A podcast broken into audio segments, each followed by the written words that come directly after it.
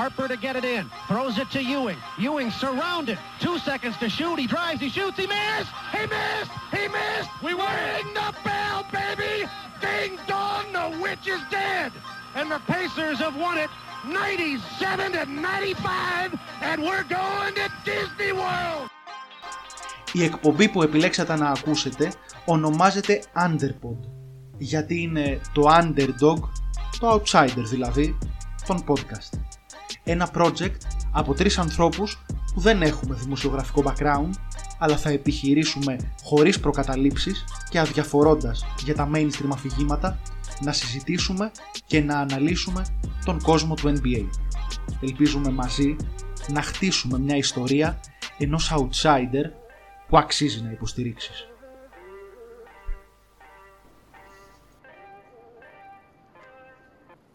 Καλησπέρα από ένα ακόμα Underpod podcast, το δεύτερο κατά σειρά και part δύο, στο οποίο θα μιλήσουμε για τους losers της φετινής off-season. Είμαι ο Βασίλης, δίπλα μου έχω τον Θοδωρή και τον Κωστή. Γεια σου παιδιά. Γεια σου.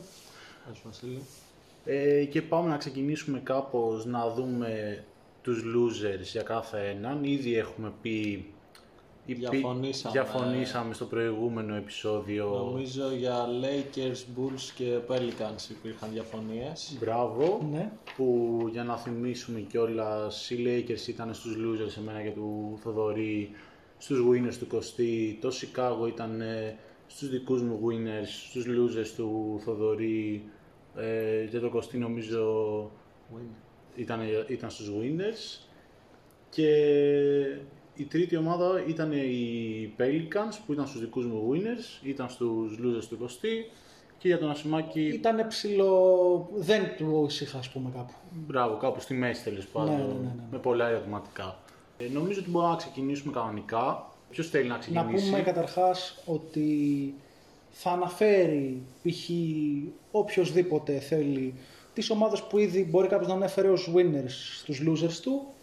Θα τους αναφέρουμε, αλλά δεν θα τους συζητήσουμε ξανά, ακριβώς γιατί τους συζητήσαμε στο προηγούμενο podcast και δεν μείναμε μόνο στην θετική έτσι, οπτική των πραγμάτων, αλλά συζητήσαμε νομίζω αρκετά διεξοδικά και τις όποιες, τις όποιους αστερίσκους, τα όποια ερωτηματικά, αλλά και το ότι μπορεί να θεωρούμε σίγουρα έτσι αρνητικό στις κινήσεις τις οποίες έκαναν οι ομάδες αυτές. Μπορώ να ξεκινήσω εγώ. Okay. Για μένα...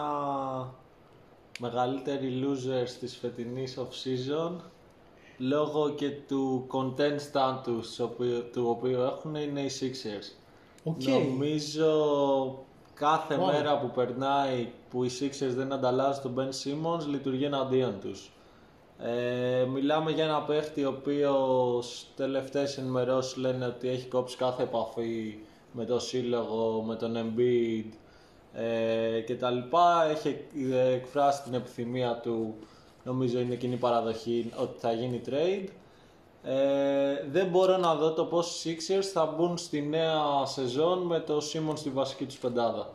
Και όσο περνάνε οι μέρες, αν μπουν στην ε, επερχόμενη σεζόν με το Simmons στη βασική τους πεντάδα, να μην έχει βελτιώσει τίποτα από την εικόνα του, να είναι και ο ίδιος ξενερωμένος με το franchise, δεν νομίζω ότι μπορούν να ανεβάσουν την αξία του και συνεχώς θα πέφτει. Ε, νομίζω είναι οριακές οι σχέσεις μεταξύ παίχτη και διοίκησης και μεταξύ του Doc Rivers, ο οποίος τον είχε εκθέσει κατά κάποιο τρόπο μετά τον αποκλεισμό του των Sixers από τους Hawks. Και ένα δεύτερο, μια κίνηση την οποία δεν κατάλαβα ε, που κάναν οι Sixers στην φετινή off-season ήταν η υπογραφή του Andre Drummond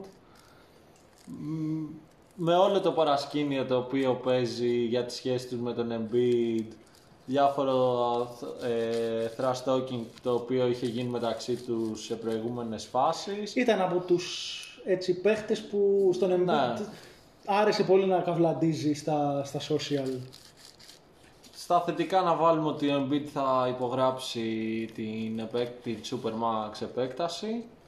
Κάνανε, κράτησαν κάποιους σημαντικούς παίχτες για το rotation τους. Νομίζω κράτησαν τον Green, κράτησαν τον Korkmaz, τον Bias Harris είχε συμβόλαιο ναι, κάπως. Νομίζω πέση... απανανεώσεις αυτά είναι, δεν ναι. υπάρχει κάτι άλλο. Έχασαν τον Hill στη free agency. Ναι. Ε, και πήραν backup in the card. Πήραν τον, τον George Niang, ο ναι, οποίος είναι forward, θα βοηθήσει με το, με το shoot του.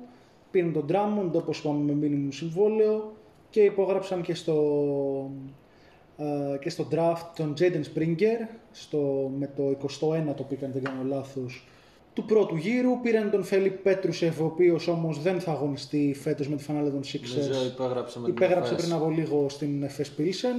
Στην Ανατολού υπέγραψε. Πήρανε και τον... ναι, Εφές Ανατολού, έχεις δίκιο, έχει αλλάξει ο χώρητος γιατί είναι. Νομίζω ότι διαλέξανε και τον Άρον Χέντρι στο δεύτερο γύρο. Ε, δεν είμαι σίγουρος αν ήταν πικ δεύτερου γύρου ή αν ήταν από τους παίχτες που κάνανε sign όντας ε, undrafted. Ε, εντάξει, εγώ δεν ξέρω κατά πόσο θα συμφωνήσω ότι... Μάλλον δεν θα συμφωνήσω ότι είναι στους ε, losers της off-season. Υπάρχει όντως ένα μεγάλο σύννεφο, ένας ελέφαντα στο δωμάτιο, ένα σύννεφο που πλανάται πάνω από τη, τη χώρα των Sixers και αυτό λέγεται Ben Simmons, έτσι. Τι ακριβώς θα γίνει ε, με τον Ben Simmons. Εγώ θεωρώ ότι με τον ένα ή με τον άλλο τρόπο η σεζόν, η αρχή της σεζόν θα βρει τον Ben Simmons στο roster των Sixers. Θεωρώ ότι θα αγωνιστεί, θεωρώ ότι θα βρεθεί μια, μια λύση προκειμένου, θα κατανοήσουν δηλαδή και οι δύο πλευρές και κατά βάση πλευρά του Simmons ότι εφόσον δεν βρεθεί μια προσφορά που να ικανοποιεί την ομάδα κατά τη διάρκεια της off-season, το καλύτερο και για τους δύο θα ήταν να, να αγωνιστεί. Δεν νομίζω ότι ο Ben Simmons μπορεί να χαμηλώσει κι άλλο την αξία του στη regular season μετά από εκεί που την έριξε στα, στα περσινά play-off, έτσι. Ο Ben Simmons δεν είναι ένας κακός μπασκετμπολίστας. Ο Ben Simmons είναι ένας πολύ καλός μπασκετμπολίστας με κάποια πολύ συγκεκριμένα μειονεκτήματα. Έτσι. Αυτό του jump shoot, το οποίο έχει φτάσει πλέον σε ένα σημείο το που τον επηρεάζει πολύ έντονα και ψυχολογικά. Δηλαδή αυτό είναι το, το σημείο κλειδί. Jump shot δεν έχει ούτε ο Γιάννης, αλλά έχει μάθει να αγωνίζεται με έναν τέτοιο τρόπο και εντάξει, έχει και τα physical χαρακτηριστικά σε ακόμα πιο αναβαθμισμένο επίπεδο από τον Ben Simmons. Όμως είναι και το mentality το οποίο ε, είναι, είναι εντελώς διαφορετικό. Νομίζω πως θα βρεθεί η άκρη να παίξει μέχρι ίσως την trade deadline ή και λίγο πιο πριν τέλος πάντων, προκειμένου να ξαναδούν οι ομάδες, να ξαναθυμηθούν τον Ben Simmons regular season, ένας παίκτης δηλαδή ο οποίος έχει κάποια σαφή έτσι, πλεονεκτήματα δυνατά στο, στο παιχνίδι του και θα βρεθεί μια πρόταση η οποία προφανώς δεν θα είναι... Ε, αυτά που ζητάει αυτή τη στιγμή ο Ντάριλ Μόρεϊ, ο οποίος ξέρει πολύ καλά ότι δεν πρόκειται να τα βρει πουθενά, τα εφτά draft picks, πέντε picks, δύο swaps ή τέσσερα picks, τρία swaps και συν καλοί παίχτες κτλ. Ε, αλλά νομίζω θα, θα βρει και μια προσφορά εν τέλει καλύτερη από το να πάρει απλά τον σι τζέι McCollum στο, στο roster του σε ένα one-to-one trade. Ε, έχω την αίσθηση ότι και ο ίδιος ο Μόρεϊ περιμένει γνωρίζοντας ότι κάποια στιγμή υπάρχει η περίπτωση να γίνουν διαθέσιμοι είτε ο Damian Lillard στην καλύτερη περίπτωση είτε ως δευτερε, δεύτερη επιλογή ο Bradley Beal. Είναι και δύο περιπτώσεις παιχτών που σίγουρα θα ταιριάζανε στην Φιλαδέλφια και θα την αναβαθμίζανε ως play-off ομάδα. Προσωπικά ο Bill θα μ' άρεσε να μπορεί να, να βρεθεί ένας τρόπος να υπάρχει σε ένα ρόστερο που θα συνυπάρχει με τον Simmons και με τον Embiid. Όμως νομίζω ότι όντως η, η σχέση των δύο μερών, δηλαδή του Simmons με το franchise, έχουν φτάσει σε ένα επίπεδο που η όποια λύση προκειμένου να αγωνιστεί τους επόμενους μήνες θα είναι συμβιβαστική και όχι έτσι μια, ένα μακροπρόθεσμο πλάνο. Ε, νομίζω όμως πως αν θεωρητικά... οι σκόπελοι αυτοί της κόντρας ανάμεσα στο franchise και τον παίχτη μπορούσαν να, ε, να τους ξεπεράσουν ε, και, και εφόσον και ο ίδιος ο Simmons δούλευε κάποια πράγματα στο παιχνίδι του όχι με τη λογική του να φτιάξει ξαφνικά από το μηδέν ένα πάρα πολύ καλό jumper ή έστω ένα καλό jumper, αλλά το να μπορέσει κυρίως να, να, να πατήσει ένα διακόπτη μέσα του ώστε να μην τον επηρεάζει αυτό το πράγμα ψυχολογικά όπως τον επηρεάζει στα play-off. Ε, το roster που έχουν φτιάξει είναι καλό για να, ε, έτσι, ε, να, να, να κυκλώσει τον Ben Simmons και τον, ε, και τον Embiid. Υπάρχει shoot δηλαδή το οποίο μπορεί να, να, να υπάρξει πλάι στους, ε, στους παίχτες αυτούς. Υπάρχουν καλοί αμυντικοί. Δεν νομίζω ότι το roster της Φιλαδέλφια είναι αυτή τη στιγμή ε, κακά φτιαγμένο. Σίγουρα μας έχει μείνει η τελευταία εικόνα που ήταν τα play-off, όπου εντάξει, βίωσαν μια πολύ σημαντική αποτυχία, αλλά νομίζω θα πρέπει να, άμα δούμε ψύχρεμα την κατάσταση της ομάδας, τα πράγματα δεν είναι τόσο άσχημα. Εγώ εκεί που θέλω να σταθώ είναι στο ότι υπάρχει ένα θετικό, θεωρώ, στους Sixers, ότι μετά από, μη, από έναν αποκλεισμό, ο οποίος εντάξει ήταν κάπου σοκαριστικός, ειδικά για τους οπαδούς της Φιλαδέλφια. Δεν περίμενε σε καμία περίπτωση να αποκλειστούν από τους Atlanta Hawks και νομίζω ότι και η πλειοψηφία του κόσμου του εν μπι έι δεν έβλεπε ε, αυτόν τον αποκλεισμό. Σε αυτό υπάρχει σίγουρα, ρε παιδί μου, και ένα κομμάτι ότι υπήρχε και μια υποτίμηση ε, και προς τους ίδιους τους Atlanta Hawks το πόσο καλή είναι. Αλλά σίγουρα υπήρχε το κομμάτι του ότι δεν τράβηξε και τόσο πολύ η ίδια Φιλαδέλφια. Οπότε σε αυτή την off-season εγώ θα μπορούσα να δω ένα σενάριο που θα ήταν ε, πολύ χειρότερο για τη Φιλαδέλφια και νομίζω το βασικό σε αυτό ήταν ε, το τι θα κάνει ο Embiid και στο πώς έχουν καταφέρει να διατηρήσουν μια πολύ καλή σχέση τουλάχιστον με τον παίχτη. Ναι. Εντάξει, η αλήθεια είναι ότι δεν φάνηκαν ποτέ πάντως να υπάρχουν σύννεφα στις ναι, σχέσεις ναι, ναι. του Embiid με την ομάδα. Ναι, αυτό δεν είναι λόγω της off-season της ε, φετινής. Κυρίως είναι στην πάροδο του χρόνου και το πώς έχει καταφέρει το franchise να χτίσει μια εμπιστοσύνη προς αυτό από τον Embiid. Αλλά ακόμα και από παίχτες ρολίστες που αναφέρθηκαν, νομίζω ότι δεν υπήρξε τόσο γκρίνια. Τώρα για τον Simmons νομίζω ότι πρέπει να καταλάβει κάπως και αυτός. Εγώ δεν, είχα, δεν ήξερα κιόλας αυτό που ανέφερε ο Κωστής, ότι κάπως είναι full ξενερωμένος και... Υπάρχει ένα ρεπορτάζ ότι έχει επιλέξει ναι. πλέον να επικοινωνεί με την ομάδα μόνο μέσω του ατζέντη. Οκ. Okay. Ε, αλλά πρέπει να καταλάβει και ο Simmons ότι δεν μπορεί να γίνει ανταλλαγή σαν, σαν παίκτης, ο οποίος είναι, είναι ένας πολύ καλός παίκτης, παρόλα τα... Τα, προ, τα μεγάλα προβλήματα που έχει. Δεν γίνεται να γίνει trade, ας πούμε, με το σι τζέι McCollum. Πρέπει να υπάρξει και μια ομάδα η οποία θα δώσει κάτι παραπάνω στους Sixers για να αποδεχτούν και αυτή μια πρόταση. Νομίζω ότι θα πρέπει να ήταν απεγνωσμένοι οι Sixers για να κάνουν αυτό. Μπράβο, και νομίζω ότι είναι και η πιο ε, λογική επιλογή, ακόμα κι αν είναι αυτή η κατάσταση, από τους Sixers να κάπως να μην δεκτούν μια τέτοια πρόταση, αλλά να πείσουν και το Simmons ότι πρέπει να αγωνιστεί στην. Ε, στη σεζόν και να γίνει ίσως trade ε, στη μέση της σεζόν ε, κτλ. Αυτό έχει πολλά σενάρια που μπορούμε να δούμε και νομίζω ότι εκεί θα κριθεί η επιτυχία ή όχι των Sixers. Στο κατά πόσο αυτό το trade, αν γίνει το, στη μέση της σεζόν, θα είναι κάτι πετυχημένο ή όχι. Ναι. Κοιτάξτε, εγώ δε, συνεχίζω να μην βλέπω το πώς με βάση το mentality του Simmons μετά τα περσινά play-off θα γυρίσει ο Sixers και θα έχει την περσινή απόδοση της regular που είχε. Μην ξεχνάμε ότι οι Sixers τερμάτισαν και, και στην πρώτη θέση της Ανατολής στη regular season. Ε, και δεν βλέπω το πώς όντως, γιατί οι Sixers βασικά δεν ψάχτηκαν περισσότερο για trade ε, τη φετινή off-season. Δηλαδή οι προτάσεις που έκαναν στις ομάδες ήταν ε, αυτό που περιέγραψε και ο Θοδωρής, λίγο εξωπραγματικές με βάση την τωρινή αξία του Simmons στην αγορά. Δεν πιστεύω ότι αν ψαχνόντουσαν περισσότερο να τα ανταλλάξουν άμεσα θα παίρναν μόνο το σι τζέι McCollum. Το ερώτημα είναι στις σχέσεις και με τι ψυχολογία θα κατέβει να παίξει ο Simmons για να φτιάξει την εικόνα του. Σίγουρα μπορεί να φτιάξει την εικόνα του από την τελευταία εικόνα. Το τελευταίο δείγμα που, που, ναι. που έδειξε στα φετινά play-off. Νομίζω πως ε, ο Ντάριλ Μόρεϊ ξέρει πάρα πολύ, πολύ καλά τι κάνει. Είναι ένας εξαιρετικός τζι εμ, από τους καλύτερους general manager της Λίγκας.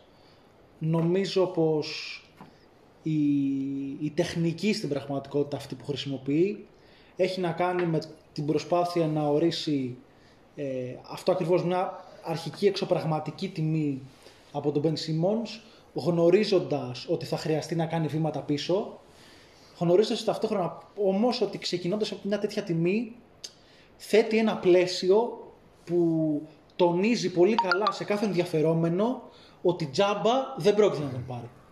Υπ' αυτή την έννοια εγώ καταλαβαίνω, νομίζω, ποια είναι η λογική του στο γιατί αυτή τη στιγμή επιμένει σε, σε εξωφρενικά, να ζητάει εξωφρενικά ανταλλάγματα.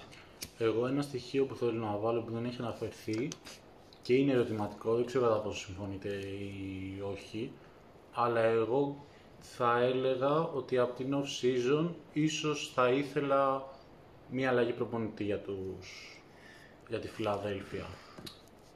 Εντάξει, είναι κάπως ρε παιδί μου ότι... Τον υπογράψανε πέρσι ρε στον Doc Rivers.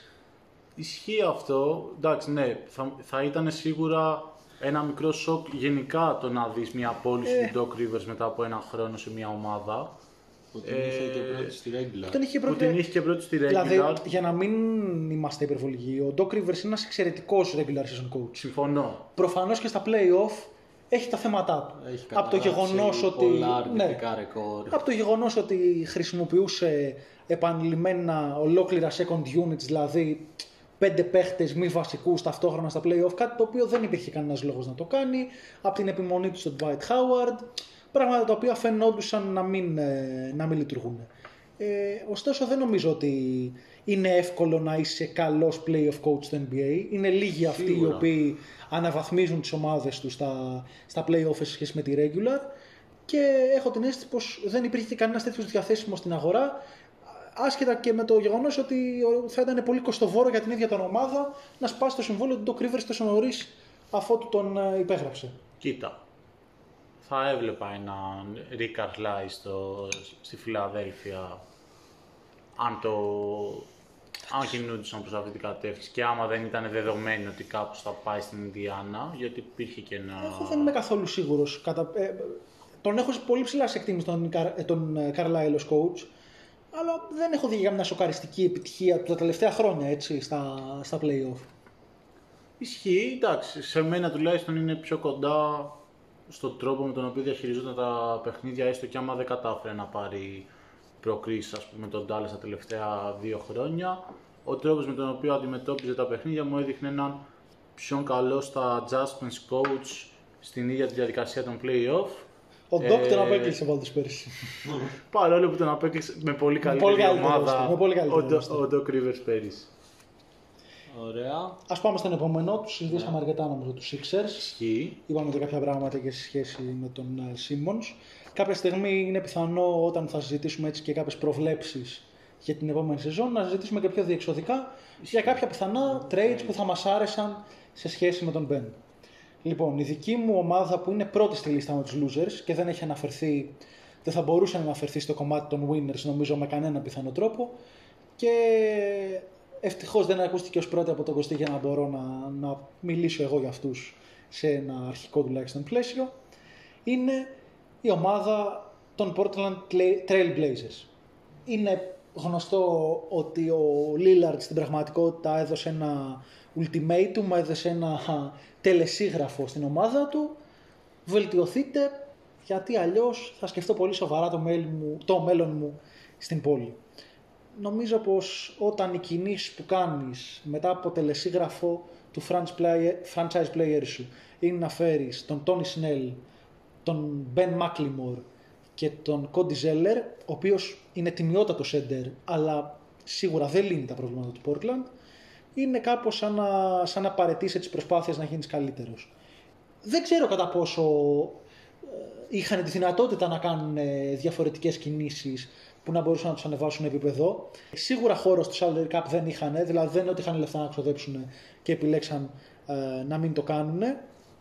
Είναι κυρίως ε, το γεγονός ότι ε, και οι κινήσεις που κάνουν από την προηγούμενη off-season και τα trade τα οποία επιλέξαν να μην κάνουν μέσα στη σεζόν, νομίζω κάπως τους κλειδώσανε ε, σε μια θέση η οποία δεν μπορεί να είναι ανταγωνιστική σε σχέση με την υπόλοιπη Δύση. Ε, νομίζω χάσανε μια μεγάλη ευκαιρία στην περσινή trade deadline να αποκτήσουν τον Aaron Gordon. Θεωρώ είναι ένας παίχτης ο οποίος το συζητάγαμε και στις τότε κουβέντες μας έτσι, τις μη δημόσιες, ότι ε, ο Aaron Gordon θα ήταν ένα πάρα πολύ καλό fit ε, για το Portland, θα μπορούσε να βοηθήσει αμυντικά, θα μπορούσε να βοηθήσει επιθετικά, ένας παίχτης που ταιριάζει στο στυλ παιχνιδιού της ομάδας. Ε, ο Aaron Gordon μπορεί να μην ήταν ε, ε, εξαιρετικό στα playoff με τους ε, Nuggets, όμως όσο έπαιξε στη regular season έδειξε τα στοιχεία τα οποία έκαναν τον Denver να, να ξοδέψει ε, δύο first round picks για να τον αποκτήσει. Νομίζω πως σε αυτή τη στη μάχη για την απόκτησή του θα έπρεπε να έχει μπει πολύ πιο δυνατά το, το Portland. Ειλικρινά δεν ξέρω πως θα μπορούσε αυτή τη στιγμή να, να βελτιωθεί. Ο μόνος τρόπος θα ήταν να σπάσει το δίδυμο του, του Lillard με το σι τζέι McCollum. Ε, απλά είναι και ερωτηματικό το τι ακριβώς χρήσιμο, τι, τι κομμάτι το οποίο μπορεί να, να βοηθήσει το contention ε, μπορεί να, να φέρει πίσω ο σι τζέι McCollum. Νομίζω θα ήταν... Ε, Μάλλον ένας μάλλον λογικός τζόγος να τον έδινε το Portland προκειμένου να πάρει τον Ben Simmons. Νομίζω ότι το παιχνίδι του Ben Simmons δένει αρμονικά με αυτό του, του Lillard. Ε, ωστόσο, από ό,τι φαίνεται, η Φιλαδέλφια δεν θα έμπαινε στη διαδικασία, όπως είπαμε και πριν, να δώσει τον Ben Simmons μόνο για τον σι τζέι. Νομίζω πως το Portland κινδυνεύει να κατέβει αρκετές θέσεις παρακάτω σε συνδυασμό, ε, ακόμα και να μην φύγει ο Lillard, σε συνδυασμό με τη βελτίωση άλλων ομάδων της, ε, της Δύσης. Και ειλικρινά νομίζω ότι το μέλλον του, του Damian Lillard θα μας απασχολήσει μέσα στη σεζόν. Δηλαδή δεν νομίζω ότι εύκολα θα μπορέσουν να, να πορευτούν όσο έχει οι Trail Blazers. Εγώ είχα τους Blazers και εγώ πολύ ψηλά στη λίστα των χαμένων και κάπως το παιδί μου ενώ συμφωνώ ότι δεν μπορώ να βρω και ακριβώς το ποιες είναι οι κινήσεις που θα, κάνα, θα έκανε το Portland που θα το έκανε πολύ καλύτερο, αλλά όπως και να το κάνουμε, το να τελειώνεις μια off-season όπως θα πω εγώ σχεδόν μη κάνοντας τίποτα ενώ έχεις κάνει μια αποτυχημένη σεζόν και ο franchise player σου λέει ή θα γίνεις καλύτερος ή θα φύγω, ε, με δεδομένο τελειώνει η off-season μάλλον με τον Lillard να λέει θέλω trade και να μην έχει γίνει κάποια ουσιαστική κίνηση από το Portland, σίγουρα μιλάμε για αποτυχία. Και μάλλον από, τα, από τις ομάδες του εν μπι έι είναι και κάπως ξεκάθαρο άμα φύγει ο Lillard, που βέβαια θα πρέπει να δούμε και το trade το οποίο θα γίνει, που αυτή τη στιγμή από μια ομάδα που θα μπορούσε, δεν ήτανε, αλλά θα μπορούσε να γίνει ομάδα ε, contender, πηγαίνει πάλι, θα μπει πάλι σε μια διαδικασία rebuild και ίσως και με κακούς όρους. Ε... Εντάξει, εφόσον ε, ο Lillard γίνει διαθέσιμος για trade, η επιστροφή που θα πάρουν θα είναι μεγάλη. Σίγουρα. Η λογική λέει θα πάρουν το superstar πακέτο με τα picks, με τους νέους παίχτες, με τα όλα τους.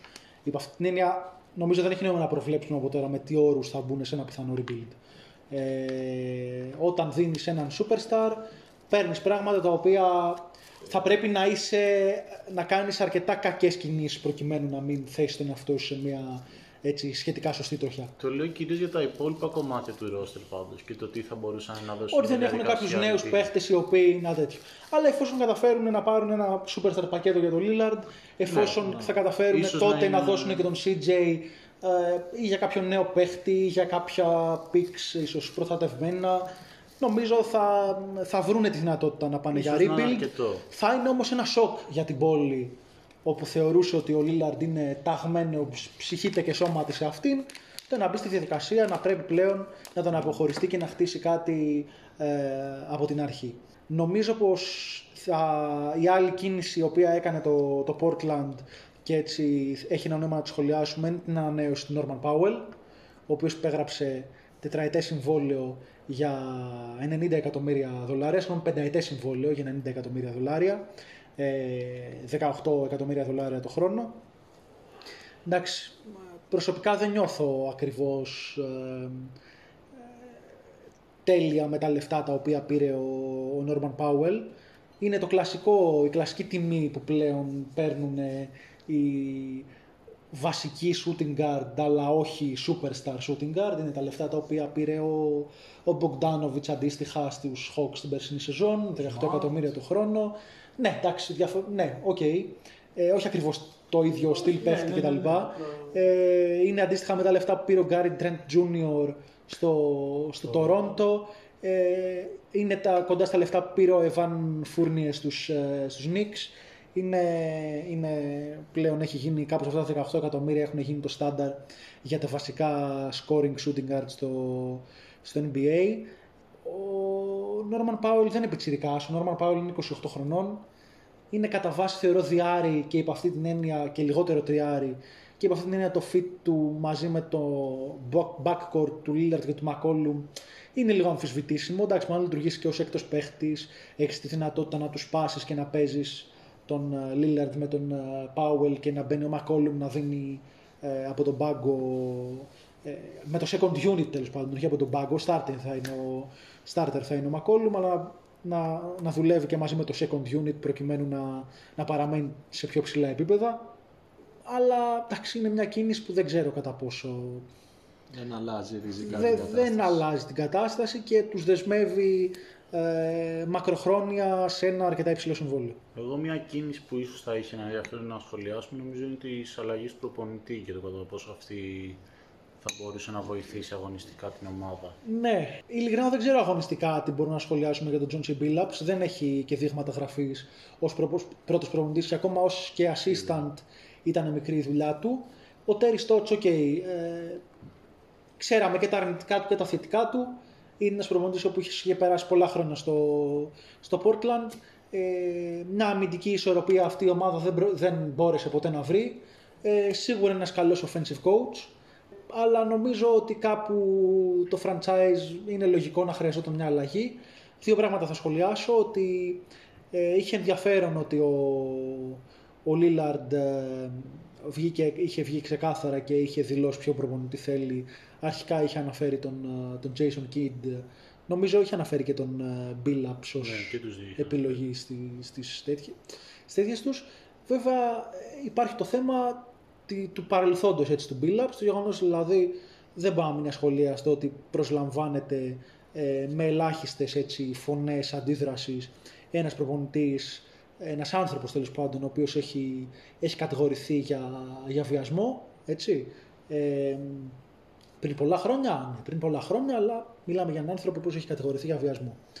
Νομίζω πως είναι ένας από τους παράγοντες αυτούς όπου ξενερώσανε και τον Lillard ο οποίος φάνηκε να βγάζει με το που αυτό το πράγμα κάπως στα N B A media και στο Twitter άρχισε να γίνεται θέμα, να εκφράζει τη δυσαρεσκιά του ότι και ο ίδιος δεν ενημερώθηκε ποτέ ότι παίζει αυτό το background ε, με τον Billups και προσπάθησε λίγο να αποσυνδεθεί και να πάρει αποστάσεις από την επιλογή αυτή ως δική του επιλογή.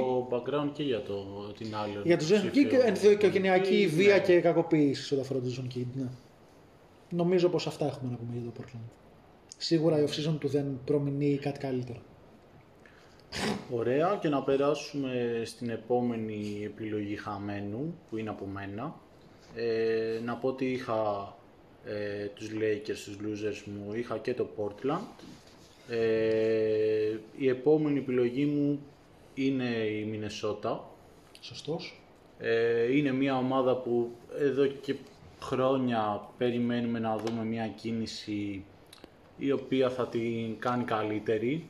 Νομίζω ότι είναι εγκλωβισμένη σε ένα πλαίσιο ούτε καν μετριότητας. Είναι μια κακή ομάδα, δεν είναι απλά μια μέτρια ομάδα. Δηλαδή ακόμα και αυτό που λέμε φο- πολλές φορές για ομάδες που κυνηγάνε τα play-off, μένουν συνέχεια απ' έξω ή προλαβαίνουν μια όγδοη θέση και λέγαμε καλύτερα να κάνουν ένα ε, step back και να πάνε σε ένα rebuild. Η Μινεσότα δεν είναι καν σε αυτό το επίπεδο, είναι μια ομάδα που ενώ ε, έχει και είχε στο παρελθόν παίχτες με ταλέντο, ποτέ δεν καταφέρει να φτιάξει εδώ και χρόνια τουλάχιστον ένα ε, ελκυστικό, ε, ελκυστικό franchise για, ε, και για άλλους παίχτες στο N B A. Πέρασε άλλη μια off-season στην οποία θεωρώ ότι έκανε μόνο αδιάφορες κινήσεις. Στην πραγματικότητα η βασική κίνηση είναι ότι άλλαξε τον Ρούμπιο με τον Beverley. Το Ρούμπιο με τον Beverley. Μια ψηλά και... κίνηση. Σε αυτό ε, έστειλε στην ανταλλαγή κιόλας τον Calver που είναι ένας παίχτης που οκ, okay, δεν είχε βγει, αλλά ένας νέος παίχτης, δεν ξέρουμε κατά πόσο υπάρχουν και δυνατότητες αυτή τη στιγμή να δούμε κάτι καλύτερο, αλλά δεν ξέρω και ποια είναι η λογική της Μινεσότα του να πει ότι απλά τον δίνω για το τίποτα ουσιαστικά, γιατί το τίποτα ήταν το ότι απλά άλλαξα τον Ρίκη Ρούμπιο. Δεν είναι ακριβώς τίποτα, υπό την έννοια ότι ο Μπέβερλι θα είναι ο, το backup pointer της Μινεσότα. Χρειαζόντουσαν backup pointer από τη στιγμή που δώσανε τον Ρούμπιο. Ε, ο Calvary αλήθεια είναι ότι ήταν αρκετά κακός, έως πολύ κακός τις πρώτες του δύο σεζόν στο N B A. Ένας παίχτης μπορεί να έχει το μέγεθος, αλλά παραμένει σχετικά αδύναμος, και ένας παίχτης που δεν έχει δουλέψει καθόλου το σούτ του.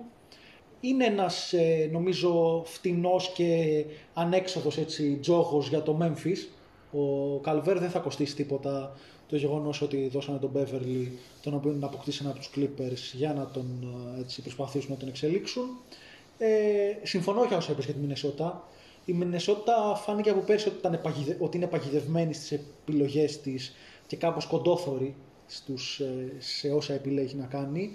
Ε, για μένα, άσχετα με το τι παίχτης κατέληξε να είναι ή θα καταλήξει να είναι ο Anthony Edwards, φάνηκε αυτή η πολύ βραχή, ε, κοντόθωρη τέλος πάντων η λογική της, όταν ε, αποφάσισε να επιλέξει εκείνον έναντι του, του Λαμέλο Μπολ, θεωρώντας ότι ε, το fit είναι καλύτερο σε σχέση με τον, ε, μαζί με τον Ντάντζελο Ράσελ. Δεν θα έπρεπε να ενδιαφέρει τη Μενεσότα ποιος είναι καλύτερο fit δίπλα στον Ντάντζελο Ράσελ, γιατί δεν θα έπρεπε να βλέπει τον Ντάντζελο Ράσελ καλός ή κακός ως μακροχρόνιο ε, κομμάτι, ως μακροχρόνιο έτσι, πυλώνα του, του οργανισμού της. Και νομίζω το μεγαλύτερο ερώτημα για τη Μινεσότα, και θα δείξει και η φετινή σεζόν, είναι κατά πόσο είναι ευχαριστημένος και ο ίδιος ο Towns, ναι, με το franchise. Άλλη μια αποτυχημένη σεζόν, σίγουρα θα έβαζε σκέψεις στο μυαλό του. Ήτανε μακριά από τον καλό του αυτό πέρσι, όλη τη σεζόν. Είχε, Είχε κάποια πολλά... πάνω κάτω. Και ε... για εξαγωνιστικούς λόγους. Ναι, ναι, ε, πέρασε πολλά μέσα στην περίοδο του κορονοϊού, έχασε και τη μητέρα του αλλά και άλλους τους συγγενείς από τον κορονοϊό. Ε, είχε και, και τραυματισμό, πέρασε και ο ίδιος COVID.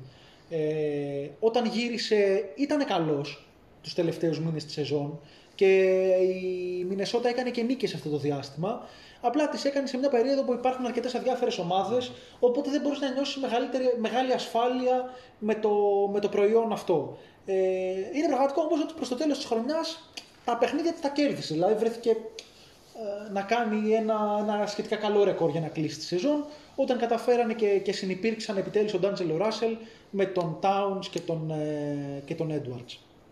Νομίζω ότι στοίχησε και λίγο στο φετινό πικ της βέβαια, το οποίο κατέληξε. Στοίχησε, δεν θα ήταν κλειδωμένο προφανώς και στο top τρία. Σε όποια θέση και να ήταν, από τη στιγμή που ήταν top τρία protected, έτσι κι αλλιώς θα μπορούσε να το χάσει και οι πιθανότητες θα έλεγαν ότι θα το έχανε. Ε, είναι κακό ότι το έχασε. Θα μπορούσε να προσθέσει έναν παίχτη, έναν νεαρό παίχτη με potential. Ακόμα και ο Κουμίγκα θα μπορούσε να έχει αξία σε αυτό το ρόστερ ως ένας νέος εξελίξιμος μπασκετμπολίστας. Ε, αλλά ναι, η, η Μινεσότα λειτουργήσε λίγο κοντόθωρα τα τελευταία χρόνια και τώρα το πληρώνει, και μάλιστα όταν λέμε για την off-season της, έτσι, δεν είχε χώρο να κάνει άλλες κινήσεις, δεν είχε λεφτά να δώσει. Ε, σχολιάζουμε, τη σχολιάζουμε ως χαμένη, κυρίως λόγω του τρόπου με τον οποίο κλείδωσε τον εαυτό της τα προηγούμενα χρόνια σε συγκεκριμένες επιλογές, με αποτέλεσμα τώρα να μην έχει το, τη δυνατότητα, να μην έχει το flexibility ε, να κάνει ιδιαίτερες αλλαγές στο roster της. Ωραία, και να συνεχίσουμε με τους χαμένους της φετινής off-season. Η δεύτερη να, επιλογή σου, Κωστή, ποια είναι? Να πω και εγώ ότι στη λίστα μου είχα τους Pelicans, okay. Δεν τους είχα στη δεύτερη επιλογή, ε, είχα το Portland στη δεύτερη επιλογή μου. Ε, η τρίτη μου επιλογή ουσιαστικά είναι η Dallas Mavericks. Oh, ωραίο. Ε, δεν νομίζω, νομίζω ότι είναι προφανές ότι ο Luka Dončić έχει ανάγκη και έναν δεύτερο star να μπορέσει να τραβήξει μαζί του το κουπί και στα play-off, τα οποία αποκλείεται νωρίς ε, τα τελευταία χρόνια, και έναν δεύτερο καλό χειριστή για να μην πέφτει πάνω του όλο το βάρος οργάνωσης της επίθεσης των Dallas, κάτι το οποίο δεν είδαμε να συμπληρώνουν σαν κομμάτι τους roster τους Dallas Mavericks. Ερωτηματικό είναι και οι σχέσεις τους με τον Porzingis, κατά πόσο είναι ευχαριστημένος και ο Porzingis και το ίδιο το κλαμπ από την απόδοσή του. Ε, και νομίζω είδαμε μια σχετικά διάφορη σεζόν για τον Dallas, το οποίο έχει έναν εικοσιδυόχρονο superstar στο roster του, τον οποίο αργά ή γρήγορα θα πρέπει να του δώσει κάτι καλύτερο στο πλευρό του για να συνεχίσει να είναι στο κλαμπ. Ναι. Ε, για αυτούς τους λόγους νομίζω ότι οι Mavericks είναι από τους χαμένους της φετινής off-season και αυτοί είχαν μπει με προσδοκίες. Ήταν μια από τις ομάδες που ενδιαφέρθηκε για τον Λάουρι, αλλά και πέρα από τον Λάουρι δεν νομίζω ότι έκανε κάποια προσθήκη έτσι ώστε να βοηθήσει στα νευραλγικά σημεία τα οποία ε, είχε αδυναμίες πέρσι. Η βασική της προσθήκη είναι ο Reggie Bullock. Ναι. Δεν νομίζω να αλλάξει και πάρα πολλά στην εικόνα του Dallas. Είναι δεν μιλάμε όλο... για μια κακή ομάδα, ούτε όχι, για μια όχι. κακή προσθήκη του Reggie Bullock. Αλλά δεν νομίζω ότι αλλάζει, αναβαθμίζεται κάπως στο ίδιο τον Dallas από τη φετινή off-season. Εγώ για τον Dallas, εντάξει, πιστεύω ότι κάποιες κινήσεις που έκανε δεν ήταν ότι ήταν αρνητικές. Δηλαδή, έχει πάρει το Reggie Bullock, έχει πάρει το Moses Brown και το Sterling Brown. Okay, δεν, σίγουρα δεν κάνουν τη διαφορά.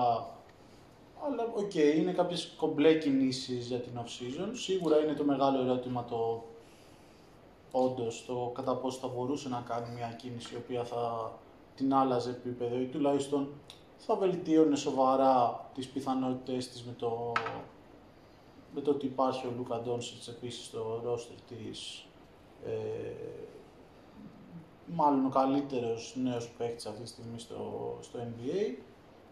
Εγώ αυτό που θα έδινα στο, στο χειρότερο, ρε παιδί μου, κάπως της off-season του, του, του Dallas είναι η αλλαγή προπονητή η οποία έγινε. Συμφωνώ. Και γιατί εκτιμώ πάρα πολύ το Rick Carlisle, τον έφερα και προηγουμένως, αλλά και γιατί η επιλογή μετέπειτα προπονητή στο Jason Kidd ε, μου φαίνεται σαν μια αρνητική επιλογή. Δηλαδή δεν ήταν, δεν ήταν μόνο ότι έφυγε ο Rick Carlisle, αλλά ότι ήρθε κάποιος στη θέση του ο οποίος δεν είναι καν στο ίδιο επίπεδο προπονητικά. Καταρχάς, πέρα από ο Rick Carlisle, έφυγε και ο Rick Carlisle. Έτσι, είναι πάρα πολύ σημαντικό αυτό να το πούμε. Ο προπονητής τους δηλαδή. Έχεις δίκιο πάντως, ναι. Η αλλαγή προπονητή ήταν μια αλλαγή προς το χειρότερο. Ο Jason Kidd, πέρα από το κι αυτουνού αιματοβαμμένο παρελθόν του, του, του wife beater Jason Kidd, υπάρχει πραγματικότητα ότι ό,τι έχει δείξει μέχρι στιγμής ε, στην προπονητική του καριέρα ως πρώτος προπονητής είναι κακό. Ο, ο Kidd στο, στο, η δουλειά του Kidd στο Milwaukee ήταν κακή. Δεν είναι ένας προπονητής ο οποίος έχει δείξει ότι μπορεί να βαθμίσει μια ομάδα, ίσα ίσα που οι επιλογές του μερικές φορές μοιάζουν, μοιάζουν παράλογες. Ε, εγώ συμφωνώ ότι ναι, και με βάση ειδικά αυτή την κίνηση, γιατί το να βρεις ένα δεύτερο στάρ δίπλα στον Ντόντσιτς είναι δύσκολο. Το να φέρεις ένα προπονητή όπως είναι καλύτερος από τον Jason Kidd νομίζω δεν είναι τόσο δύσκολο. Και, και από αυτή την έννοια, ναι, κατανοώ γιατί, γιατί να μπαίνει τον Dallas στους χαμένους της off-season. Ο Moses Brown δεν είμαι καν σίγουρος αν θα βρει θέση στο rotation του Dallas. Ε, ο ο Kristaps Porzingis θα πρέπει να είναι πολύ βελτιωμένος φέτος σε σχέση με πέρσι. Εντάξει, ερχόταν και από τραυματισμούς πέρσι. Έχει νόημα να δούμε αν με μια γεμάτη off-season όπου θα μπορέσει να την περάσει στο γυμναστήριο θα μπορέσει να, να βελτιωθεί. Ε, το, το δεύτερος καλύτερος παίχτης να είναι ανάλογα την περίοδο τέλος πάντων και την φόρμα είτε ο Porzingis είτε ο Tim Hardaway Junior Καταλαβαίνεις σε μια ομάδα με, μια, με ένα πολύ συγκεκριμένο ταβάνι, ακόμα και αν έχεις Ε, έναν από τους έξι εφτά καλύτερους παίχτες στη λίγκα αυτή τη στιγμή, δηλαδή το, τον Λούκα Ντόντσιτς. Ε, έχει ενδιαφέρον να δούμε τι θα γίνει στον Dallas. Ο Ντόντσιτς υπέγραψε τη, το Supermax Extension. Ε, σίγουρα όμως δεν θα μείνει φόρου ζωής σε ένα franchise το οποίο αδυνατεί να χτίσει γύρω του. Ε, τον Dallas όχι απλά ε, δεν έχει άλλους νέους ταλαντούχους παίχτες ε, που να μπορεί να τους εξελίξει σε perennial all-stars ή superstars ή οτιδήποτε. Ε, έχει και έλλειμμα σε draft pick από τη στιγμή που είχε δώσει αρκετά από αυτά για να, για να πάρει τον Porzingis και γενικότερα ε, ό,τι κάνει η λογική λέει ότι θα προσπαθήσει να το κάνει δημιουργώντας salary cap ε, τις επόμενες χρονιές στην προσπάθεια να, να προσελκύσει έτσι κάποιον superstar μέσω της free agency. Ε, δεν είναι απίθανο να το κάνει ακριβώς γιατί έχει τον Λούκα Ντόντσιτς, ο οποίος είναι ένας πιθανός πόλος έλξης και για άλλους ε, μπασκετμπολίστες. Υπήρχε η φήμη ότι θέλαν να διεκδικήσουν τον Καουάι. Ο Καουάι τελικά υπέγραψε ε, τετραετές συμβόλαιο με τους ε, τρία συν ένα χρόνια με τους Clippers. Ε, να δούμε τι, τι επιφυλάσσει στο μέλλον και για τον Ντάλλας. Ωραία. Και περνάμε στη δεύτερη επιλογή του Θοδωρή. Πάμε στις επόμενες επιλογές. Είχα τους Lakers, είχα και τους Bulls. Ε, δεν θα αναφέρω αυτούς ακριβώς γιατί δεν ήταν πάνω-πάνω ίσως τις επιλογές μου, υπό την έννοια ότι θεωρώ τις επιλογές τους controversial, αλλά όπως είπα, εντάξει, ακούω και μια άποψη που, που σου λέει ότι μπορεί να βελτιωθήκανε. Ε, θα κάνω μια πρώτη αναφορά στο, στο Sacramento. Ένα franchise το οποίο ε, τα τελευταία χρόνια κατά βάση δίνει μαθήματα για το πώς να μην χτίζεις ένα roster. Ε, Οι επιλογές του φέτος πιθανόν να ήταν λιγότερο παράλογες από ό,τι προηγούμενα χρόνια. Από μόνο το αυτό αποτελεί ένα σύν. Τι έκανε το Sacramento αυτή την off-season και τι εμένα έτσι μου δημιουργεί κάποια προβλήματα. Ε, από τη μία είναι το πικ τους του Davion Mitchell. Ο Davion Mitchell είναι ένας πάρα πολύ καλός μπασκετμπολίστας. Αυτό το πράγμα, με ό,τι ερωτηματικά και αν υπάρχουν σε σχέση με το μέγεθός του, Τα, το μικρό του wingspan κτλ. Ε, έδειξε σε μια ολόκληρη σεζόν στο κολέγιο, φάνηκε πολύ έντονα και στο Summer League, ακόμα και απέναντι σε δυνατά match-up, ότι είναι ένας εξαιρετικός αμυντικός, ένας lockdown defender ε, στην περιφέρεια, ένας παίχτης ο οποίος έχει δουλέψει και έχει φτιάξει ένα ικανοποιητικό τρίποντο, ένα αρκετά καλό μάλλον τρίποντο, ένας παίχτης που μπορεί να πάει και μέχρι το καλάθι. Δεν είναι πολύ καλός στο να τρέχει το pick and roll, δεν είναι καλός, πολύ καλός δημιουργός, αλλά είναι σίγουρα ένας πολύ χρήσιμος μπασκετμπολίστας, ένας μπασκετμπολίστας ο οποίος είναι πολύ να τον, λογικό να τον διαλέξεις στο νούμερο εννιά του φετινού draft. Το ζήτημα είναι το πώς ταιριάζει αυτός ο μπασκετμπολίστας στο roster του Sacramento.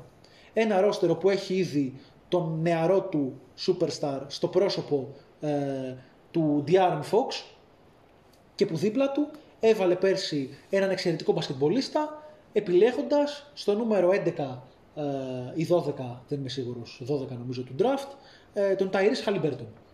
Ε, υπάρχει λογική που σου λέει ότι το Sacramento θα προσπαθήσει να παίξει φέτος και με lineups με τρία guard.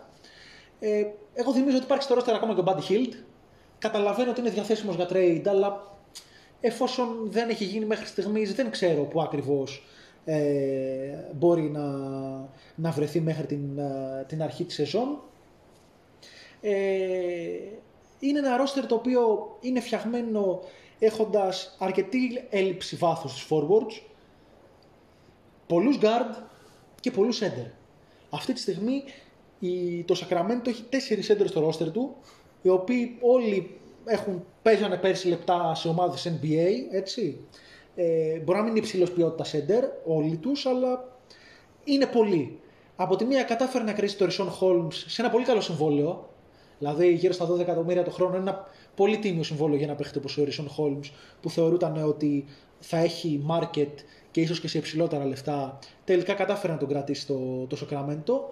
Ε, απέκτησε το, τον Tristan Thompson σε ένα trade το οποίο για το Sacramento δεν μου βγάζει κανένα απολύτως νόημα. Έδωσε τον Delon Wright, ένα δηλαδή πολύ καλό backup point guard, και πήρε πίσω μόνο τον Tristan Thompson, δεν πήρε κάποιο pick, ακόμα και ένα δεύτερο round pick που, που μπλέχτηκε στο, στο trade αυτό, δόθηκε από τους Hawks, εν τέλει δόθηκε στη Βοστόνη. Εγώ δεν μπορώ να καταλάβω πως το μόνο pick που εμπλέκεται στο συγκεκριμένο trade πάει στη Βοστόνη και όχι στο, στο Sacramento που δίνει και τον καλύτερο παίχτη.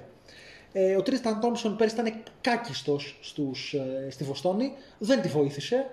Ε,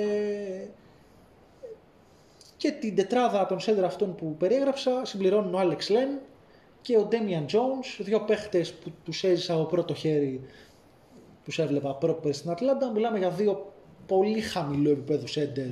Εντάξει, ο Λεν η περσίνη του χρονιά, η αλήθεια είναι δεν ήταν τόσο κακή, ειδικά τα λεπτά τους στους Wizards. Ε, ωστόσο είναι δύο. Δεν καταλαβαίνω γιατί χρειάζεται να έχει και τους τέσσερις αυτούς σέντερ στο roster του Sacramento. Δεν, είμαι, δεν μπορώ να καταλάβω τι ακριβώς πάει να φτιάξει. Δεν ξέρω ποιο ακριβώς είναι το, το, το μέλλον του Marvin Bagley. Ένας παίχτη που τον προτιμήσανε για παράδειγμα έναντι του Trey Young, έναντι του Jaren Jackson Τζούνιορ, έναν παίχτη που σίγουρα είχε κάποιο επιθετικό potential, έτσι. Ε, ωστόσο φαίνεται ότι δεν έχει βρει ρόλο στο Σακραμέντο, δεν έχει εξελιχθεί στο Σακραμέντο. Ο ίδιος δήλωσε ότι πάνω κάτω κάποια στιγμή δεν θέλει να ξαναβληθεί το Σακραμέντο, αλλά παραμένει στο ρόστερ του Σακραμέντο. Ε, υπήρχαν φήμες εφο, ε, για την πιθανότητα του Σακραμέντο να μπλεχθεί ε, σε κάποιο πιθανό trade, είτε ε, για τον ε, Ben Simmons, ε, αλλά όταν ε, βλέπεις ότι το Σακραμέντο θέλει τον Ben Simmons αλλά δεν δίνει τον Χαλιμπέρτον ή τον ε, De'Aaron Fox, εγώ δεν λέω ότι κακός δεν τους δίνει για να πάρει τον Ben Simmons, εγώ λέω ότι δεν βλέπω τι άλλα assets έχει για να μπορέσει να πάρει τον Ben Simmons. Λεμπά θεωρείς ότι ο Harrison Barnes και ο Marvin Bagley ή ο, ο Buddy Hield και ο Marvin Bagley μπορούν να σου φέρουν πίσω τον Ben Simmons. Ε, και δεν ξέρω και ακριβώς πώς θα τέριαζες σε αυτό το roster ο Ben Simmons. Από τη στιγμή που και ο, ο De'Aaron Fox, που θεωρείται το franchise cornerstone, δεν είναι και κάποιος ικανότατος shooter ώστε να τους ε, συνδυάσεις ως τους, ε, τους χειριστές μέσα σε μια ομάδα. Ε, εντάξει, υπογράψαμε επίσης ε, ε, τον παίχτη που είχαν πάρει από, το, από τους Toronto Raptors, μου διαφεύγει τώρα το όνομα, ε, τον Terence Davis, τον ανανέωσαν το συμβόλαιο, Morris Harkless. Ε, δεν θα θεωρήσω απίθανο να είναι λίγο καλύτεροι από την πέρσι, να βρουν κάποια rotations τα οποία να λειτουργήσουν καλύτερα, να λειτουργήσει και το line-up με τα τρία guard και κάπως να είναι πιο ανταγωνιστική, να είναι και λίγο καλύτερη αμυντικά. Κρατήσαν τον προπονητή τους εδώ μεταξύ, έναν προπονητή, τον Luke Walton, ο οποίος δεν έχει κάνει καλή δουλειά στο, στο Sacramento. Ε, οι παίχτες αλήθεια είναι το στήριξαν και είναι οι ίδιοι παίχτες που φαίνεται ότι ζήτησαν την παραμονή του. Ωστόσο δεν μπορώ να δω πραγματική προοπτική βελτίωσης και διεκδίκησης, έστω και θέση στο play-in από, τους, από το Sacramento. Αυτό, και νομίζω ότι είναι μια ομάδα η οποία σου βάζει ότι δεν κινείται με κάποιο συγκεκριμένο σχέδιο. Δεν έχει κάποιο σχεδιασμό μακροχρόνιο στο τι κάνει. Και εντάξει, αυτό είναι και εδώ και αρκετά χρόνια, δηλαδή. Δεν είναι κάτι καινούριο για το Sacramento. Κάποια στιγμή δηλαδή πρέπει να δείξει ότι προσπαθεί και για κάτι. Περίεργες κινήσεις. Εντάξει, είναι καινούργιο το front office, άλλαξε πέρσι. Ας περιμένουμε να δω να υπάρχει κάποιο πλάνο το οποίο δεν κατανοούμε. Ισχύει αλλά... αυτό. Απλά, μόνο, δηλαδή ενδεικτικό είναι αυτό που ανέφερες με τα center. Ναι. Για μένα. Αλλά ναι, δεν ξέρω τι περισσότερο μπορούμε να πούμε για το Sacramento. Κωστή, δεν ξέρω αν έχεις να προσθέσεις κάτι. Όχι, θα συμφωνήσω. Νομίζω το Sacramento παγιδεύεται κάπως από μία, ενώ είναι κα, κατά μία είναι σε ένα rebuild mode, τώρα χτίζεται η ομάδα. Την άλλη έχει κάνει ένα ιστορικό ρεκόρ για ομάδα που είναι εκτός play-off, νομίζω είναι κάπου στις δεκαοκτώ σεζόν εκτός play-off και νιώθει μία πίεση ότι θέλει να μπει άμεσα στα play-off, με αποτέλεσμα κάπως να έχουν χάσει λίγο την μπάλα στις επιλογές τους σε σχέση με το τι roster θέλουν να χτίσουν, σε σχέση με το πώς να χρησιμοποιήσουν το νεανικό ταλέντο όσο υπάρχει τέλος πάντων στο Sacramento. Ε, των δύο παχτών τους. Ναι. Ναι, δεν ξέρω, δε, το μέλλον δεν μου φαίνεται πολύ ευχάριστο. Λαμπερό. Για τους Kings. Ε, και νομίζω μπορούμε να περάσουμε στην επόμενη επιλογή του Βασίλη. Ε, ναι, να πω ότι εδώ κάπου για μένα δυσκολεύουν αρκετά τα πράγματα. Δηλαδή, οι τέσσερις κάπως δεδομένα ομάδες που θεωρούσα losers ε, για τη φετινή σεζόν έχουν αναφερθεί. Ε, και τώρα ρε παιδί μου, εντάξει, θα πω, θα έλεγα μάλλον τη Βοστόνη σαν μια ομάδα που έχασε στην off-season. Παρόλο που δεν είναι ότι θεωρώ ότι έκανε κάποιες κακές ακριβώς κινήσεις. Δηλαδή και το κομμάτι του trade με τον Kemba είναι μια σωστή κίνηση κατά με παρόλο που δεν ανεβάζει επίπεδο την ομάδα, αλλά είναι μια σωστή κίνηση προς το μέλλον. Παρ' όλα αυτά μπορούμε να πούμε ότι για μια ομάδα η οποία τα τελευταία χρόνια, πέρα από την τελευταία χρονιά, κάπως πρωταγωνιστούσε ε, στην Ανατολή ε, και φέτος έκανε μια δεδομένα αποτυχημένη σεζόν, ότι ίσως να περιμέναμε ε, κάτι καλύτερο που να, που να ανέβαζε επίπεδο. Παρ' όλα αυτά λέω ότι όντως υπήρξαν καλές κινήσεις και το trade με τον ε, Kemba Walker που έφερε τον Al Horford ε, στη Βοστόνη. Να δούμε βέβαια σε κατάσταση του Horford, σίγουρα, ο οποίος στις τελευταίες δύο σεζόν είναι πολύ χειρότερος παίκτης από ό,τι ήταν στο παρελθόν. Εννοείται και έχει και ένα ε, ερωτηματικό στο κατά πόσο τι, τι θέλουν να κάνουν ε, οι Boston Celtics, ας πούμε, με τον Robert Williams και στο κατά πόσο μπορεί να ε, ένας παίκτης ο οποίος είναι μικρός, είκοσι τρία χρονών, ένας center που έχει δείξει πολύ καλά στοιχεία, θα χάσει χρόνο από το rotation ε, από τον Al Horford και με δεδομένο ότι Ε, έχει πάει στην ομάδα και ο Enes Kanter έχει επιστρέψει στη Βοστόνη ε, και αντίστοιχα υπάρχει η πιο καλή κίνηση ίσως που ήταν ο Dennis Schroeder, ο οποίος πήγε με ένα πολύ μικρό συμβόλαιο ε, μόνο ετές να πούμε στα πέντε κόμμα εννιά εκατομμύρια. Ναι, σίγουρα μια κίνηση που κάνει μάλλον καλό στη Βοστόνη. Ελπίζουμε ότι θα δούμε τον Schroeder και σε μια καλύτερη κατάσταση από τουλάχιστον φέτος. Τα περσινά play-off, γιατί στη regular season κακός ναι, δεν ήταν ο Schroeder και ακριβώς επειδή δεν ήταν κακός στη regular season του έγινε και η πρόταση ανανέωσης με τα είκοσι εκατομμύρια το χρόνο από τους Lakers. Μπράβο, την οποία απέρριψε. Μία από τις ίσως ακατανόητες επιλογές από τη μεριά του ακατανόητες, εντάξει, η αλήθεια είναι ότι είναι ο συμπάσχης με ένα παίχτη ο οποίος θα μπορούσε να πάρει ογδόντα εκατομμύρια σε βάθος τετραετίας και επέλεξε να τα απορρίψει για να βρει κάτι καλύτερο και πήρε ένα συμβόλαιο το οποίο είναι πολύ χαμηλότερο και δεν ξέρω και κατά πόσο και του χρόνου θα μπορέσει να βρει κάτι στα λεφτά που του είχαν προσφέρει στη μέση της σεζόν οι Lakers. Αυτό να πούμε και για τις υπόλοιπες κινήσεις ότι ήταν η ανανέωση του Marcus Smart ε, με εβδομήντα επτά εκατομμύρια για τα επόμενα τέσσερα χρόνια. Ε, μια κίνηση η οποία... είναι extension να πούμε, δηλαδή ναι, δεν θα ξεκινήσει από φέτος αυτό το συμβόλαιο από του χρόνου. Την επόμενη χρονιά. Ε, μια κίνηση που εντάξει, ίσως να είναι κάπως overpaid ε, Ε, για τον Marcus Smart, αλλά πιστεύω ότι ήταν σωστή κίνηση. Ε, και τελευταίο ότι έχουν προσθέσει και τον Josh Richardson ε, στο roster. Σε ένα trade το οποίο εγώ θεωρώ ότι ήταν χρήσιμο για τη Βοστόνη. Δηλαδή ο Josh Richardson μπορεί στον Dallas να μην έπιασε, ε, αντίστοιχα και στη Φιλαδέλφια να μην ήταν ε, κομβικός, αλλά σίγουρα δεν είναι ένας κακός μπασκετμπολίστας. Νομίζω πως υπάρχει πιθανότητα να βρει τον καλό του εαυτό και να παίξει ξανά καλό μπάσκετ ε, με τους Celtics. Ε, δεν θα μου κάνει εντύπωση ακόμα και να ξεκινάει εφόσον επιλέξουν για παράδειγμα να πάνε με μια πεντάδα με Schroeder ή Smart στο ένα, George Richardson στο δύο, ε, Jalen Brown στο τρία, Tatum στο τέσσερα και Horford φαντάζομαι στο, ως βασικό πεντάρι ε, υπό την έννοια ότι το να υπάρχει στο μπάγκο Schroeder ή ο, ή ο Smart θα αναβάθμισε κάπως και το second unit τους σε αντίθεση με μια λογική που θα ξεκινούσε το Smart και το Schroeder μαζί και έτσι το second unit θα μείνει κάπως πιο, πιο φτωχό.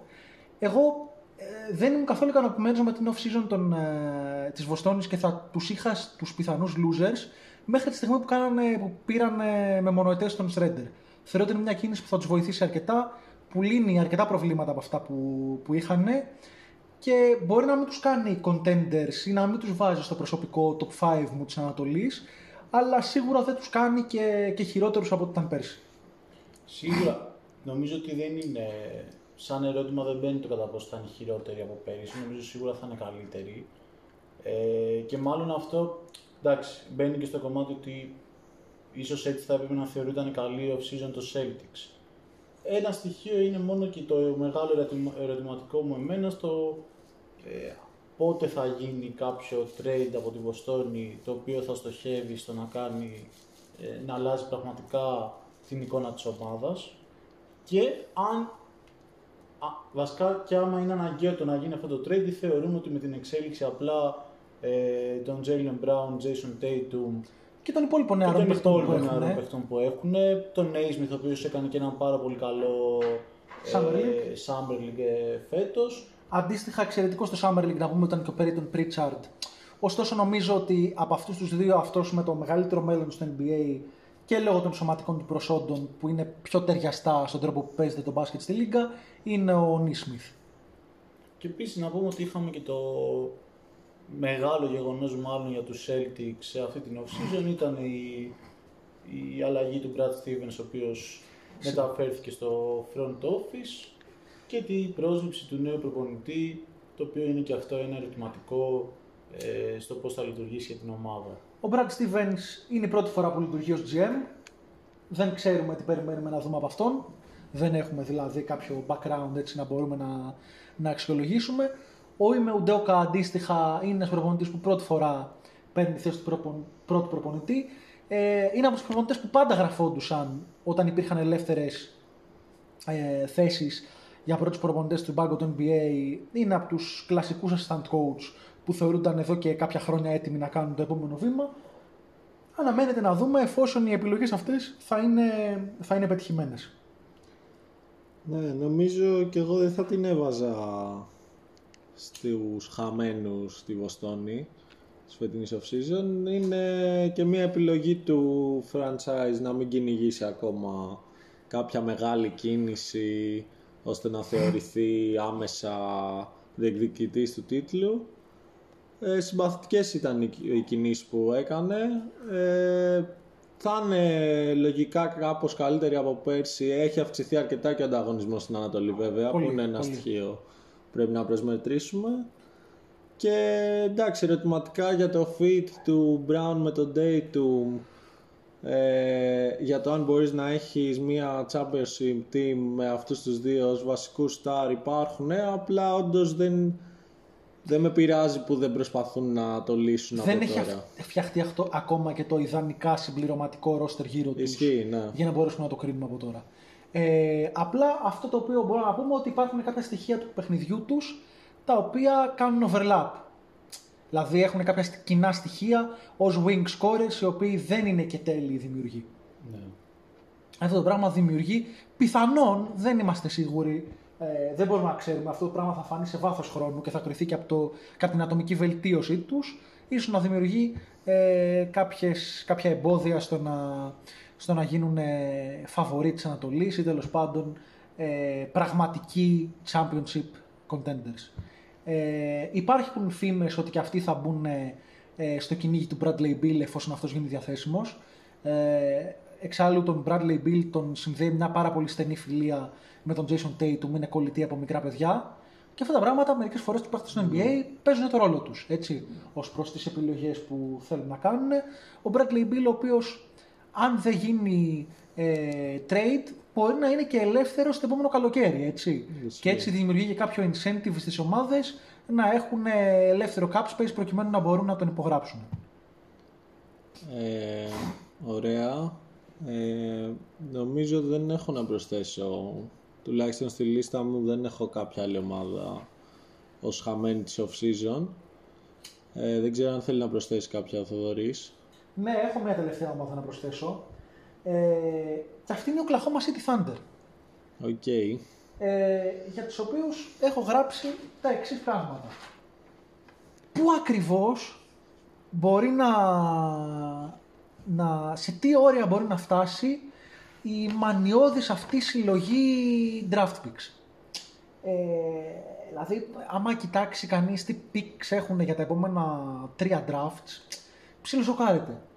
Ε, και το ζήτημα δεν είναι ότι είναι κακό να έχεις πολλές επιλογές. Καλό είναι. Το ζήτημα είναι ότι μπορεί να υπάρχει καν χώρος στο roster τους να έχουν τόσους παίχτες. Δηλαδή, η Oklahoma ε, βαδίζει σε μια τροχιά όπου θα μπορεί σε μερικά χρόνια να φτιάξει expansion team στο N B A μόνη της. Να σπάσει το roster στα δύο, να μεταφερθεί το μισό της roster στο Las Vegas ή στο, ε, στο Seattle και να πούνε ορίστε, έχουμε τώρα τη νέα ομάδα στο N B A. Ε, από εκεί και ύστερα έχω κάποια ερωτηματικά και σχέση με τα pick της ε, στο φετινό draft. Η Oklahoma η οποία επέλεξε τον Josh Giddey στο νούμερο έξι ε, που έκανε trade το νούμερο δεκαέξι πικ του φετινού draft για να αποκτήσει δύο μελλοντικά πικς από τους Houston Rockets και ε, επέλεξε στον, στο νούμερο δεκαοκτώ τον ε, Τρεμάν, αλλά και στον δεύτερο γύρο τον ε, Jeremiah Robinson-Earl. Ο μόνος παίχτης με τον οποίο θεωρώ είμαι ok με το σημείο στον οποίο διαλέχθηκε είναι ο Jeremiah Robinson-Earl, που διαλέχθηκε νωρίς στον, στον δεύτερο γύρο και φαίνεται ότι θα είναι ένας ε, τίμιος ψηλός για το επίπεδο του N B A. Ο Γκίντεϊ είναι ερωτηματικό, έχει σίγουρα προσόντα. Είναι ένας παίχτης ο οποίος νομίζω κοντράρεται μαζί με τον ε, Σαρίφ Κούπερ, αν και θεωρώ ότι χάνει στο ποιος είναι ο καλύτερος πασέρ του draft.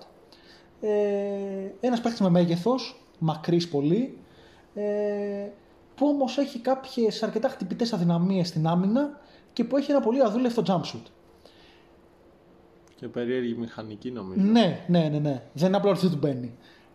Ε, δεν ξέρω κατά πόσο ήταν η καλύτερη επιλογή στο, στο έξι, όπου υπήρχαν αντίστοιχα παίχτες που μπορεί να είχαν και ακόμα μεγαλύτερο potential, με χαρακτηριστικότερο παράδειγμα τον Κουμίγκα, τον οποίον δεν τον επιλέξαν. Αντίστοιχα με τον Τρεμάν στο δεκαοκτώ, δεν μπορώ να νιώθω εντελώς ok, όταν υπήρχαν παίχτες όπως ο Τζέιλεν Τζόνσον. Και ειδικά από τη στιγμή που έχεις κάνει και την επιλογή του, δεν είναι να πεις, ok, αν έπαιρνε τον Κουμίγκα, μπορεί να καταλάβαινα γιατί να μην επιλέξει τον, τον Τζέιλεν Τζόνσον, για να πάει σε μια λογική να πάρει δύο forwards. Θεωρώ ότι θα μπορούσε να κάνει καλύτερη διαχείριση των πικ της. Επίσης δεν μπορώ να καταλάβω το νούμερο δεκαέξι, το οποίο το έκανε trade για δύο μελλοντικά draft pick, υπό την έννοια ότι στην Οκλαχώμα δεν λείπει η ποσότητα των μελλοντικών picks. Έχει πολλά, έχει πάρα πολλά. Στο δεκαέξι επιλέχθηκε ο Σενγκούν. Θα ήταν κακή επιλογή στο δεκαέξι για την Οκλαχώμα ο Σενγκούν? Ένας παίχτης ο οποίος το ταλέντο του είναι αδιαμφισβήτητο. Μπορεί να έχει κάποιες αδυναμίες όντως στην άμυνα. Θα δούμε, αν και στο Summer League φάνηκε ικανοποιητικός rim protector. Μπορεί όντως το μέγεθος των center στο N B A να τον ε, κλονίσει. Αλλά θεωρώ πως θα ήταν ένας πολύ καλός, έτσι, όχι καν τζόγος, θα ήταν μια εξαιρετική επιλογή στο δεκαέξι. Εξαιρετική επιλογή. Το επιθετικό του ταλέντο θα μπορούσε να είναι top δέκα στο, στο φετινό draft. Γενικά νομίζω πως ε, υπάρχει μια αποθέωση του Σαν Πρέστη, ο οποίος όντως έχει βρει κάθε απίθανο τρόπο για να μπορεί να παίρνει ή να συλλέγει draft pick πρώτου γύρου. Φέτος είναι χαρακτηριστικό και μιας τέλος πάντων λανθασμένης κίνησης των Jazz, οι οποίοι πέρσι επιλέξανε τον, ε, επιλέξανε, οι οποίοι δώσανε το mid-level exception στον Derek Favors και ένα χρόνο μετά τον δώσανε πακέτο με ένα first round pick για να φορτωθεί το συμβόλαιό του η, η Oklahoma. Κοίτα. Μέχρι και εκεί καταφέρανε να πάρουν draft pick. Πρέπει όμως αυτά τα draft picks να μετασχηματιστούν και σε κάτι κάποια στιγμή. Εγώ εκεί νομίζω θα... εκεί θα κρυφθεί και ο ίδιος ο Σαν Πρέστη. Νομ... Δηλαδή ότι δεν είναι στους losers μου εμένα ε, η Οκλαχώμα, μόνο και μόνο γιατί όντως θα κρυφθεί, θεωρώ, στο τι θα κάνει με αυτά τα draft picks. Που όντως κάθε χρόνος που περνάει, που δεν γίνεται κάτι με αυτά τα draft picks, κοίτα, και απλά μεγαλώνουνε. Είσαι πιο κοντά στο να πεις ότι κάνει μια αποτυχημένη off-season. Βέβαια το ότι σε ένα πιθανό σενάριο που η Οκλαχώμα φτιάχνει μια ομάδα που έχει καταφέρει να βρει ένα μελλοντικό στάρ μέσα από το ε, draft. Δεν έχει υπογράψει πάνω καμιά συμφωνία ότι είτε κάποιο δικό της pick είτε κάποιο από των υπόλοιπων ομάδων που έχει συλλέξει θα είναι νούμερο ένα, νούμερο δύο. Σίγουρα. Εκεί, εκεί πέρα είναι το ρίσκο, το μεγάλο ρίσκο της Οκλαχώμα. Και το δεύτερο όμως ότι σε αυτό το σενάριο θα μπορεί να πάει να κάνει trade για οποιονδήποτε. Πολλά picks της. Ναι. Για... Προσπάθησε να το κάνει φέτος, λένε οι φήμες, για να πάρει τον Cade Cunningham στο ένα. Μέχρι έδωσαν, έδινε, λένε, και μέχρι τον και, τον, ε, και τον Shai Gilgeous-Alexander. Δεν το δέχτηκαν οι Pistons. Γιατί δεν είναι εύκολο να πεις μια ομάδα να παραδώσει το νούμερο ένα pick. Πρέπει να τις κάνεις ε, offer that they can't refuse. Και επίσης να πούμε ότι και χαμένους στην off-season να μην τους βάλεις. Εγώ τους είχα στο μυαλό μου γιατί έχουν διαλέξει μια τακτική για το πώς θα κινηθεί τα επόμενα. Το καταλαβαίνω. Χρόνια. Εγώ κυρίως τα έβαλα γιατί δεν μ' αρέσουν, δεν μ' αρέσαν τόσο και τα πίκτους. Αυτό ήθελα να πω, ότι απλά όταν έχεις αυτή την τακτική, αν αξιολογήσουμε, που εντάξει θα κριθεί και στο γήπεδο, αλλά αν αξιολογήσουμε, που και εγώ πιστεύω ότι είναι από τους χαμένους του draft η Οκλαχώμα, δεν γίνεται... Δεν ξέρω από τους χαμένους απαραίτητα, ναι, αλλά οι επιλογές της ήταν, ήταν λίγο controversial. Θα μπορούσαν να είναι και καλύτερες. Ε, νομίζω ότι η Οκλαχώμα είναι αρκετά διασκεδαστικό να βλέπει στο πόσα πικ έχει για το μέλλον κτλ. Αλλά όντως αν δεν καταφέρει ε, να βγάλει και κάποιον star από τα draft pick τα οποία θα έχει, που δεν είναι απαραίτητο ότι θα είναι το νούμερο ένα draft pick, αλλά πρέπει να κυνηγήσει, όντως να πάρει τους παίχτες με το μεγαλύτερο potential στις draft επιλογές της, έτσι ώστε να βγάλει κάποιον star, γιατί όντως το να έχεις δεκαοκτώ draft pick δεν σημαίνει ότι έχεις, ακόμα και αν θες να κυνηγείς κάποιον superstar, ακόμα και αν έχεις βγάλει χρήσιμους ρολίστες από τον draft, ε, ακόμα και αν έχεις από... cap space να προσελκύσεις κάποιον superstar, να τον δέσεις με κάποιο νεαρό παίχτη κτλ, πρέπει να... Ε, δεν εγγυάται κανείς ότι με δεκαοκτώ μελλοντικά draft picks θα πάρεις κάποιον superstar. Μπορεί ένα πακέτο που θα δίνει μια άλλη ομάδα κάποιον καλό νεαρό παίχτη, αυτό που λέγαμε και πριν ως, super, ως trade για κάποιον superstar, τα πέντε τέσσερα picks και τρία swaps κτλ, μαζί με κάποιους καλούς νεαρούς παίχτες, ε, να είναι πιο ελκυστικό από τα δέκα picks που μπορεί να έχει η Οκλαχώμα. Απλά σε λίγο καιρό με αυτό που κάνει η Οκλαχώμα δεν θα υπάρχει ομάδα που να έχει επτά picks να δώσει. Γιατί θα, θα τα έχει όλοι, όλα σαν πρέστη. Ε, η λογική λέει ότι το έφυγε στο draft του είκοσι τρία, όπου όλοι είναι ερωτευμένοι με τον ε, Βίκτορ Wembanyama, είναι και δύσκολο το ρημάδι το όνομα. Ε, αυτή τη στιγμή ο Βικ θεωρείται όχι απλά το νούμερο ένα prospect για το είκοσι τρία, έχει ξεπεράσει κατά πολύ τον Εμόνι Bates, ο οποίος σε μερικά, σε μερικά projections δεν είναι καν το νούμερο δύο pick, ακριβώς γιατί ο τελευταία, τα τελευταία του δύο χρόνια έδωσε, έδειξε αρκετά σημαντικές αδυναμίες στο παιχνίδι του. Ο Εμόνι Bates, που θυμίζω ότι πριν από δύο χρόνια κάποιοι τον λέγανε κράμα, όσο έπαιζε ακόμα παιδικό που λέει ο λόγος, κράμα Durant Garnett, ρε παιδί μου. Τεχνική Durant με νοοτροπία Garnett, δηλαδή ο πύχης ήταν στο Θεό. Αυτή τη στιγμή ο Βικ θεωρείται ε, ότι καλύτερο έχει να, ε, να προσφέρει ε, το μπάσκετ σε ταλέντο, ίσως για τα επόμενα τέσσερα πέντε χρόνια. Θεωρείται ένα συγκλονιστικό prospect. Ε, απλά όπως είπα δεν έχουν κάνει κάποια συμφωνία με το διάολο να είναι το νούμερο ένα pick το είκοσι τρία. Δεν με τρελαίνει η λογική τους, ε, δεν με τρελαίνουν τα draft pick τους, ήθελα λίγο να τους συζητήσουμε και γι' αυτό τους έβαλα στους χαμένους. Ωραία, νομίζω και κάπου εδώ ολοκληρώνουμε και, τα... και το δεύτερο, κομμάτι, και το δεύτερο του κομμάτι του podcast σε σχέση με τους νικητές και χαμένους της φετινής off-season. Πάντα το να μπαίνεις στη διαδικασία να κάνεις προβλέψεις για το μέλλον ενέχει το στοιχείο του κινδύνου, ενέχει το στοιχείο το να πεις πατάτα, το να πάει ο Westbrook και να κάνει εμ βι πι season, ξέρω εγώ, δεν ξέρω. Και να γίνει ο Gidey Rookie of the Year. Και να γίνει ο Gidey Rookie of the Year. Ωστόσο, το θάρρος της γνώμης μας το έχουμε και γι' αυτό αποφασίσαμε να ξεκινήσουμε αυτή την προσπάθεια με το Underpod, το Underdog των podcast, το Outsider τον από τα κάτω μαχητή. Και με αυτό το πρώτο επεισόδιο, με αυτό το πρώτο set επεισοδίων, αν θέλετε, σας χαιρετίζουμε και θα τα πούμε το επόμενο διάστημα με προβλέψεις για τη νέα σεζόν, με συζητήσεις για τους top δέκα καλύτερους παίχτες σε κάθε θέση και άλλα πολλά, τα οποία θα είναι εξίσου ενδιαφέροντα. Ευχαριστούμε πολύ. Είμαι ο Βασίλης, Κωστής και ο Θοδωρής και από εμάς να έχετε μια καλή ημέρα.